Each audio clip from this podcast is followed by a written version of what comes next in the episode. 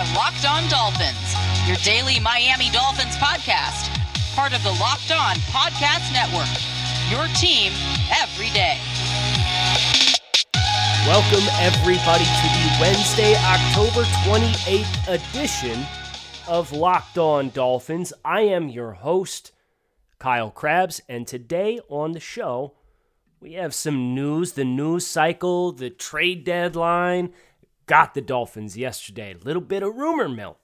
And some news this morning a contract extension given out, uh, which, to the delight of, I'm sure, some of you, is going to impact the way that we do mock drafts for the Dolphins for the 2021 offseason.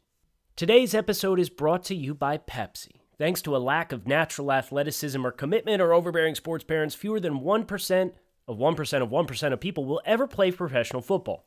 But instead of entering into the NFL, you've been entered into another league, the League of Football Watchers. This football season will be different, and Pepsi is here to get you ready for game day no matter how you watch this season. Because Pepsi is a refreshment you need to power through game day. It isn't made for those who play the game, it's made for those who watch it. Pepsi, made for football watching. News breaking this morning, courtesy of ESPN's Adam Schefter, that the Miami Dolphins have agreed to a two year contract extension with tight end Adam Shaheen. Shaheen came to the Dolphins this summer for a conditional seventh round pick, effectively being given away by the Chicago Bears after repeated investments on that football team to the tight end position. Shaheen turning out to be quite the steal for the Dolphins. The terms of the contract, according to Schefter, two year contract extension with a maximum value of $7.85 million, including 3.2 million in fully guaranteed money. His deal was set to expire at the end of the season. This is a win for the Dolphins in that if you review what Adam Shaheen has been, particularly since the injury to Durham Smythe, he's been a prominent part of both efforts for the Dolphins. He was effective in run blocking against San Francisco. And he was effective in that role also against the New York Jets, but just as importantly, he's caught touchdowns in each of his last two games. His career high for touchdowns in a season is three. We're entering week eight, and he has two. Adam Shaheen has found himself a nice little role on this Dolphins offense. And, and while I do think there is opportunities to upgrade this position to find truly special mismatch players such as Penn State's Pat Freiermuth in the 2021 NFL Draft. It seems as though the Dolphins have seen enough from Shaheen already to understand that we are ready to graduate this experiment into an investment. And that's why you've seen the Dolphins make sure they've moved quickly to lock Adam Shaheen in through the end of the 2022 season. As you review the tape uh, of the Dolphins tight end room. I know there's a lot of concerns about the production and lack of consistency, specifically in production for Mike Gesicki. I'd say this when you chart the usage of these players, Adam Shaheen slash Durham Smythe do not play the same position as Mike Gesicki. Mike Gesicki may have TE next to his name, but he is a tight end in name only. Approximately 80% of his snaps this season, Mike Gesicki's, come as a slot receiver or an outside wide receiver. 80%. He is not a dude who's going to play with his hand in the dirt.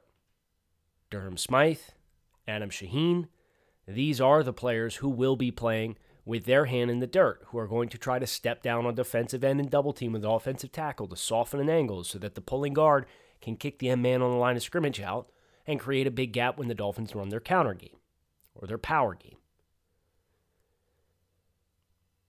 Red zone offense, Mike Gesicki obviously has a role to play. So does the traditional Y tight end, as evidenced by both Durham Smythe and Adam Shaheen catching touchdowns against the Jets. And Shaheen caught one the week before as well. This gets into the, I think, one of the main points of emphasis for the Dolphins as a team and team building is, is looking for unselfish football players because any tight end that wants to be the best, it may sit here and say, well, no, I want the tight end reps in the red zone. I want to have the alignment to run the flat route when the Dolphins run play action, or this little kind of quasi triple option that they've run a couple times where it's you've got the tight end on the flat, you got the quarterback on the roll coming out of the mesh point, and then whoever's the backside, whether it's slot receiver or backside back when they go two backs in the backfield, kind of runs like a pitch, a uh, a shovel pass rail on the inside. So you can throw outside, you can keep it yourself, you can uh, pitch it inside, kind of shovel pass it inside. It's a cool concept. We have not seen the Dolphins take advantage of that inside rail yet, but it's there.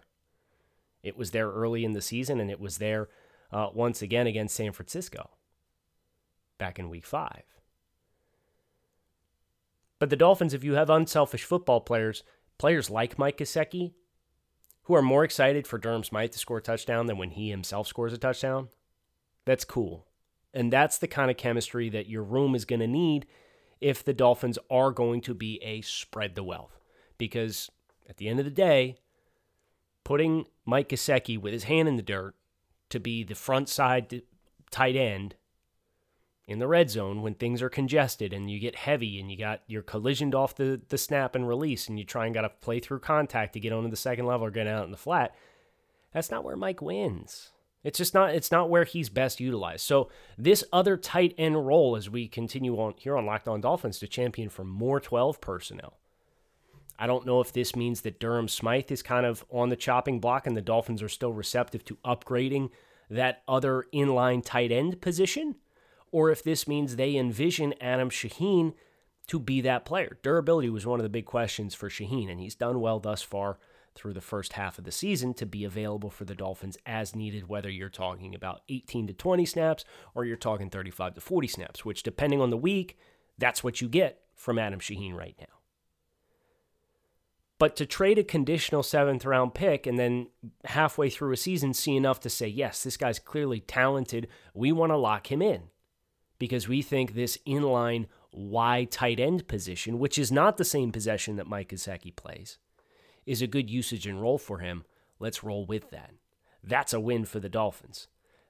And in, at the end of the day, it is so incredibly easy. You could pick up the phone on draft day, sneeze, and come up with an extra seventh round pick to replace the pick he gave away for Shaheen. And that's the thing as team this team gets through the early portions of their life cycle and they become more of a competitive football team. Investments like the one from Shaheen, you'd like to see this team make more of. Because this is what can happen. You can find yourself a really nice role player worth hanging on to for very cheap.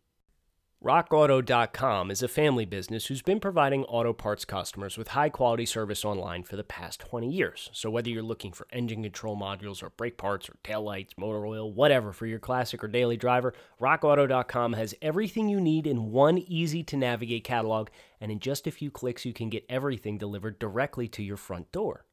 Best of all, prices at rockauto.com are the same for both professionals and do it yourselfers, so why would you shop anywhere else and spend up to twice as much for the same parts? So visit rockauto.com for all of your auto parts needs and write locked on in their How Did You Hear About Us box so they know we sent you.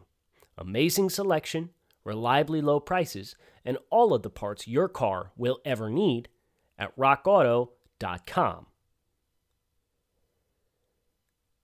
Dolphins in the headlines yesterday for a whirlwind of an hour. uh, the news first came from the Sun Sentinel uh, that the Dolphins were, quote, uh, fielding trade offers for cornerback Xavier Howard.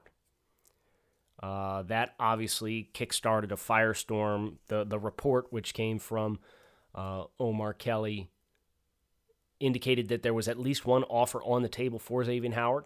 and Omar is standing by his sources. And um, the Dolphins clap back pretty hard against this, uh, courtesy of Barry Jackson of the Miami Herald. And there was no animosity between either the Sentinel or the Herald. They, they said they have respect for each other and, and how they do their business. And uh, but interesting to see such a massive swing depending on what resource you subscribe to. Uh, Barry Jackson said the Dolphins provided him with an, a legitimate statement regarding this potential report that they were trading Xavier Howard. And here's what I had to say The report in the South Florida Sun Sentinel is factually inaccurate and based on rumors. The paper practiced poor journalism by not reaching out to the team for comment or the chance to respond to the story. We are not exploring any trades for Xavier Howard. Jackson then quote tweets it and says, For perspective on this, Adam Beasley and I were told this morning that a couple of teams had inquired about Xavier Howard to Miami. We spoke to the team and chose not to report until a fuller picture and details emerged about the likelihood of him actually being traded. So, at the end of the day, both sides of the fence can technically be right here, and I think they were. The Dolphins, Chris Grier's never going to hang up the phone. Hey, it's Chris. What's going on? Hey, yeah, we're calling about uh, Tua Tagovailoa. Click. Eh, maybe do it for Tua. I don't know. but Chris is going to hear what you have to say because this is how the Laremy Tunsil deal came to be. And is anybody sitting here saying, gee whiz, I wish we hadn't taken the Laremy Tunsil trade? Right now, are you looking at the Houston Texans right now? Does anybody still wish we had Laremy Tunsil versus the assets we're getting from Houston? So, yeah, if you're going to make us a Godfather offer for a player, everybody's got a price. I tried to gauge what that was on, on the Locked On Dolphins account yesterday and got some uh, incredible responses for what your price as fans would be for Xavier Howard. We'll get into that in just a sec. So, Chris, teams call, it's not like Chris is calling teams up. Teams are calling Chris, hey, we're trying to get over the top. You've got some good corners in your room. How available is Xavier Howard? That dude makes a lot of plays. Chris, well, this is paraphrasing, of course. I don't know how Chris handled these conversations. Yeah, he's, he's probably not available. Why? What do you got for me? If it's a two, I'm ha- I'm laughing, hanging up the phone. So presumably the Sun Sentinel hears that report, runs it. It's a story. Well, the Dolphins, you know, they've taken phone calls about Xavier Howard. They're fielding offers. Somebody offered the Dolphins something. From the Herald side of things, well, Dolphins took calls on Xavier Howard, but let's check with Chris Grier, see how likely this is to happen, or check with the Dolphins, maybe not necessarily Chris Grier specifically. And uh, they dropped the hammer on it pretty quick and then the news dropped. And, and obviously, this does run the risk of being a, a harmful incident for player relations with Miami. Uh, if there's a violated level of trust there between the team and the player. Uh, so I think that's why you saw the Dolphins approach axing this with such swiftness and little gray area. Uh, I forget who it was. Some one of the Dolphins beat said you know, they made the point to say before the Laremy Tunsil deal, uh, Brian Flores says there's no deal in place right now. Well, in this situation, they're saying we are not exploring any trades regarding Xavier Howard. Very little gray area to kind of instill confidence in Xavier that, yes, you know, you're one of our guys. We drafted you. We paid you. We like what you're doing. We want you to be here. But when this first dropped before the the Miami Herald had the statement from the team, I'm sitting here asking myself, what would the motivation be to do this now? Because this is a Dolphins team who we presume feels everything that they want is out in front of them.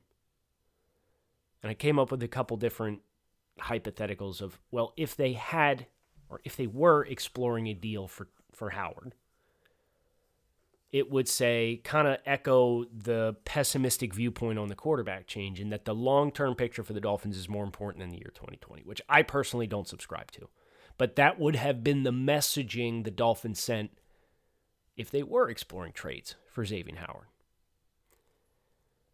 The other opportunity here for Miami, if they were exploring, which they've said they're not, and I choose to believe them in this case because there's no reason to think not, uh, but it would have been the only way I could have justified it as far as the here and now and the long term, and not just sacrificing the 2020 season for the long term forecast of the team, is if you could sell high. You know, the Dolphins have been around Xavier Howard since 2016 when he came into the league. He's had knee issues, prominent knee issues that have cost him games every single year. I think every year but one. He's missed a significant amount of time.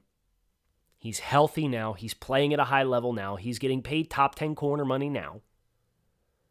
So if you believe that Xavier Howard cannot stay healthy in the long term, and you want to explore the opportunity to cash out high, that would have been a justification for this trade. That is not happening. But it's worth discussing and trying to put ourselves into that headspace. Clearly, the, the, the Dolphins, based on their language, have no interest in, in selling high, and this is more so an identity of this football team, which is good because when it's worked and when they've been together, they've been a dominant quarterback duo, he and Byron Jones. That is a backbone of this team and this defense. So, as I was kind of processing this yesterday, I kind of put myself into why would this have happened? Obviously, teams are looking for X factors, no pun intended, to kind of put them over the top and position themselves for a postseason run. And apparently, some teams out there still think the Dolphins have sucker tattooed on their forehead. Because if you're calling a 3 and 3 team that's a game and a half behind the Buffalo Bills in the AFC East coming off their bye week, inserting a top five overall pick in a quarterback, and playing really good complementary football all around, you must think they're stupid. Or you must be desperate. And if you're desperate, more power to you. The Dolphins took advantage of a desperate team in 2019 with the Houston Texans. And if somebody wanted to come and give a Godfather offer and knock our socks off, the needs of the many outweigh the needs of the few. And the Dolphins did have a first round cornerback in Noah Igbinoghene waiting in the wings, who, granted, has not played well when he was forced into more prominent action without Byron Jones. But nevertheless, is a first round pick for the team, so you would assume there is a big role for him in their eyes in the future. Pretty fascinating stuff, uh, but it seems as though it's it's it's a lot of all for naught at this point in time. Uh, the Dolphins pretty strong language suggesting that there there is no substance to a trade you can't prevent teams from calling you and asking, and you should do your due diligence and listen to the phone call. But the Dolphins don't have any interest in trading Xavier Howard. Built Bar is a protein bar that tastes like a candy bar, and I'm not interested in trading any of these things either out of my cabinet. These things are delicious, up to 200 calories, but no more, and up to 20 grams of protein in these protein bars that taste like whether it's you know you can liken them depending on uh, what what flavor you get. You kind of get a Snickers vibe. You can also get a Three Musketeers kind of vibe as far as the consistency of these things. They're delicious. Up to 18 flavors to choose from. So whether you're looking for something post workout, something easy to eat on the go if you're rushing out the door, uh, a healthy snack throughout the day, something that's keto friendly, BuiltBar.com has your inventory awaiting you, and they have something for everybody. So go to builtbar.com, use promo code locked on, and you can save 20% off your next order. That's builtbar.com, promo code locked on to save 20% off your next order. Speaking of our dear old friends, the Buffalo Bills, I was overviewing the um, the remaining schedule for all teams across the NFL. Tankathon.com has this remaining strength of schedule for the games left on the board. The higher your strength of schedule is, the more difficult it is. The Dolphins check in just based purely on win percentage at 22nd in the NFL, which means they have a bottom 12 scheduled difficulty remaining for their final 10 football games. Their toughest games Kansas City Chiefs, 5 and 2 Bills, 5 and 2 Rams, 5 and 2 Cardinals. Everybody else is 500 or worse at this point in time. So 6 games against 500 or less. Our friends in Buffalo thought this was interesting. They have 9 games left, so they have a half game advantage on the Dolphins just cuz they've played the game. Seventh most difficult strength of schedule left in the NFL. Seventh out of the AFC North, the Dolphins get to play the Cincinnati Bengals. Buffalo has to play the Pittsburgh Steelers, who, the, who are the NFL's only remaining undefeated team. Miami's already played Seattle. The Bills have not. Miami's already played San Francisco, team with a winning record. Dolphins win, by the way. Buffalo is not. Miami has already played the Patriots once, and that is a team with a losing record, but with a divisional opponent, I'm not going to write that off with Bill Belichick as being an easy, quote unquote, easy game. That's not a hard, or it's not an easy game. Bills have to play him twice, including this week. The Dolphins only have to play him once. Big advantage. Now, Buffalo has played the Chiefs and Rams already. They went one and one in those two football games. Can the Dolphins do the same thing? That comes down to this weekend. The Bills, by the way, have played the Jets twice already. The Dolphins still have a game remaining against the Jets. So it's quite clear to see the discrepancy in the strength of schedule remaining, and the Dolphins are in striking distance. Best case scenario, we see the Patriots win this week against the Bills to drop the Bills to 5 and 3, and the Dolphins defeat the Rams to move to 4 and 3. And then that really sets the table because that is going to continue to further push the discrepancy between these two teams. Because the Bills will be playing a 2 and 4 football team and the Dolphins will be playing a 5 and 2 football team. So after this week, Miami's schedule is going to get even easier and the Bills' schedule is going to get even harder. So if you're a half a game behind with a head-to-head left on the on the schedule still, and that discrepancy continues to, to grow, it's a win for the Dolphins. So, everybody knows what to root for this weekend, right? The Texans are off, so there's no need to root for anything from a Houston perspective. We are strictly speaking looking at Dolphins win, Patriots win. Ugh, yeah, it's fine. We we rooted for the, the Jets last week against the Bills. It didn't work out great. That's fine. What I want to close with today is I want to overview 82 responses on what is the minimum compensation you would require to trade Xavier Howard. I asked the hypothetical. I know, and I knew it wasn't happening, but since the conversation was started, and since this was something that was asked by you guys, the fans, no less than six months ago, you were asking me about this on this show, was curious what it would require got a lot of analogies to the Tunsil deal.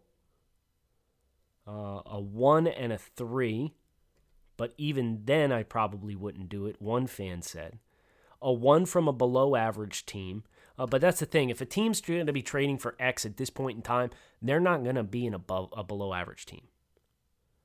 The teams that buy at the deadline are 500 or better because they think they can win and get to the postseason and make a postseason run.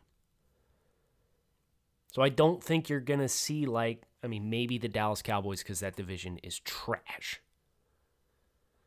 But I don't think you're going to see a team that's picking in the top 10 or projected currently to pick in the top 10 trying to buy Xavier Howard at the trade deadline. That doesn't make a lot of sense. Especially because the Dolphins would be selling high as a team that's 500 right now.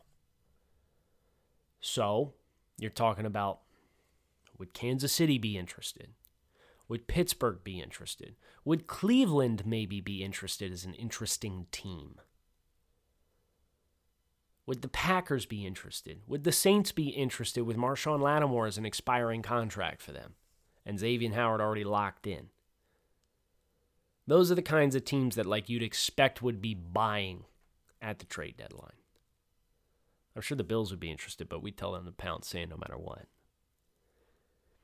What hurts the trade value here as well is the Patriots are rumored to be shopping Stephon Gilmore, reigning NFL Defensive Player of the Year and son to DeVante Parker.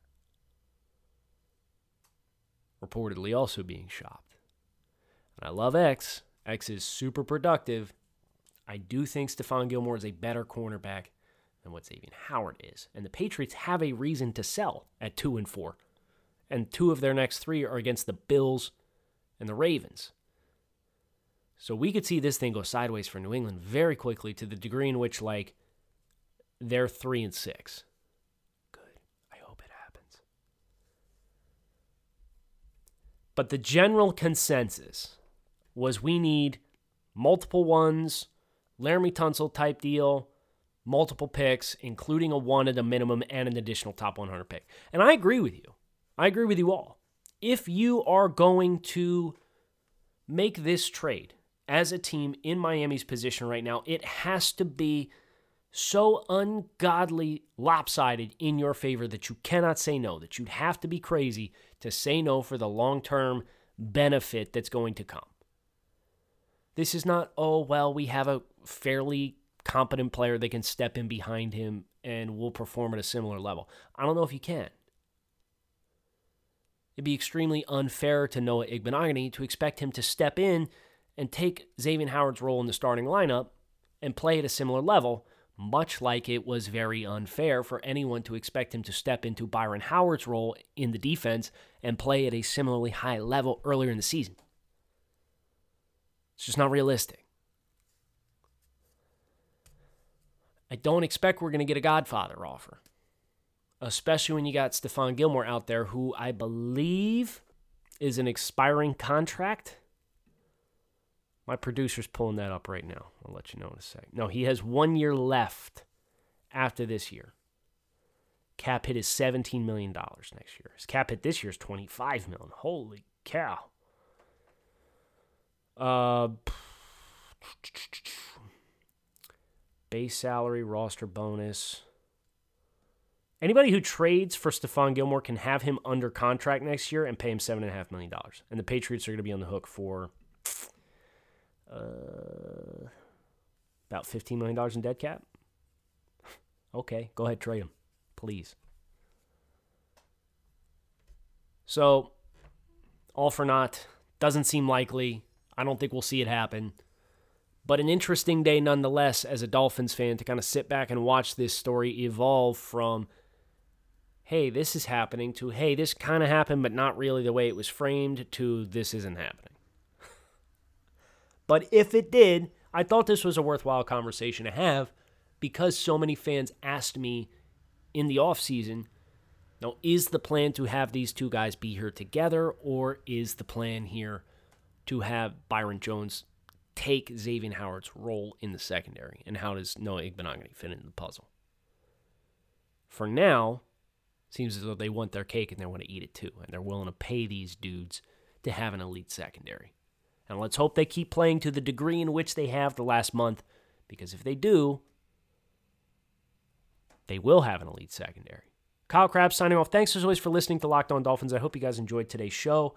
I certainly enjoyed talking a little bit about the tight end position, a little bit about the cornerback position, trade rumor mill.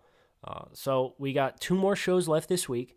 I will be in attendance at Sunday's game. So if you guys are in the area, reach out. I've had a couple of guys reach out already. Somebody suggested, you know, you should do something at Hard Rock. Uh, with with the COVID protocols and stuff like that, I can't do anything. You know, there's no tailgating, there's no pregame stuff. It's that's that's not how we're to be able to say hello. And I would like the opportunity to say, say hello to anybody in the area who's going to be there for the game. So whether that means we meet at an outside location in which we can stay distant and safe and say hello and talk a little Dolphins football, that's what we'll do. So if anybody has any ideas, love to hear from you. Reach out. I'm at Grinding the Tape on Twitter, or you can reach out to Locked On Fins. Look forward to this Sunday's game, of course, the start of the Tua era, and I look forward to meeting some of you along the way, and I look forward to what is left this week on the show. So hit subscribe, keep it locked in right here on Locked On Dolphins. Thanks as always for listening.